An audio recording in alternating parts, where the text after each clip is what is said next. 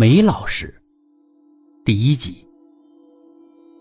煤作为一种燃料，被人们大量的烧掉了。难道煤真的仅仅是一种极其普通而廉价的燃料吗？如果几百万年之后，那个时候地球上的生命体发掘出了磁带、光盘、U 盘，会不会？也当做一种很廉价的燃料呢。有一个人声称通过煤读出了很多重要的信息。他究竟读出了什么呢？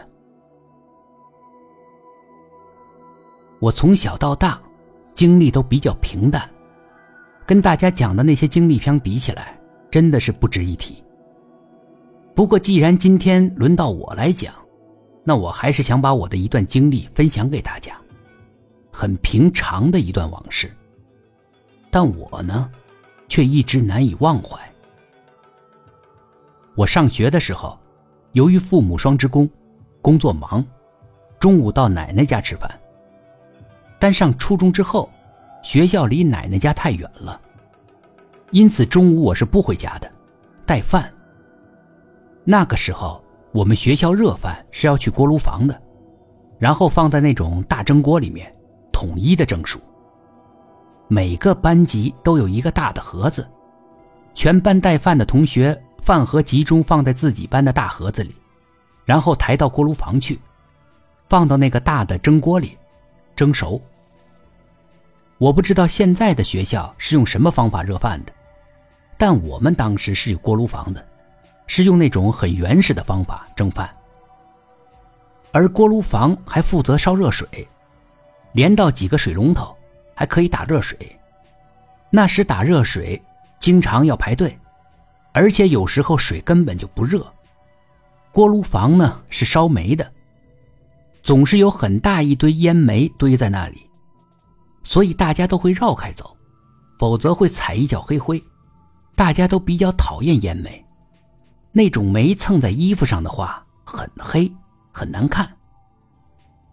现在应该是很少有烧烟煤的了，不容易见了。很多的年轻人可能都不清楚烟煤是什么。烟煤跟蜂窝煤、煤球啊那些完全不同，它是一种开采出来的，比较原始的煤。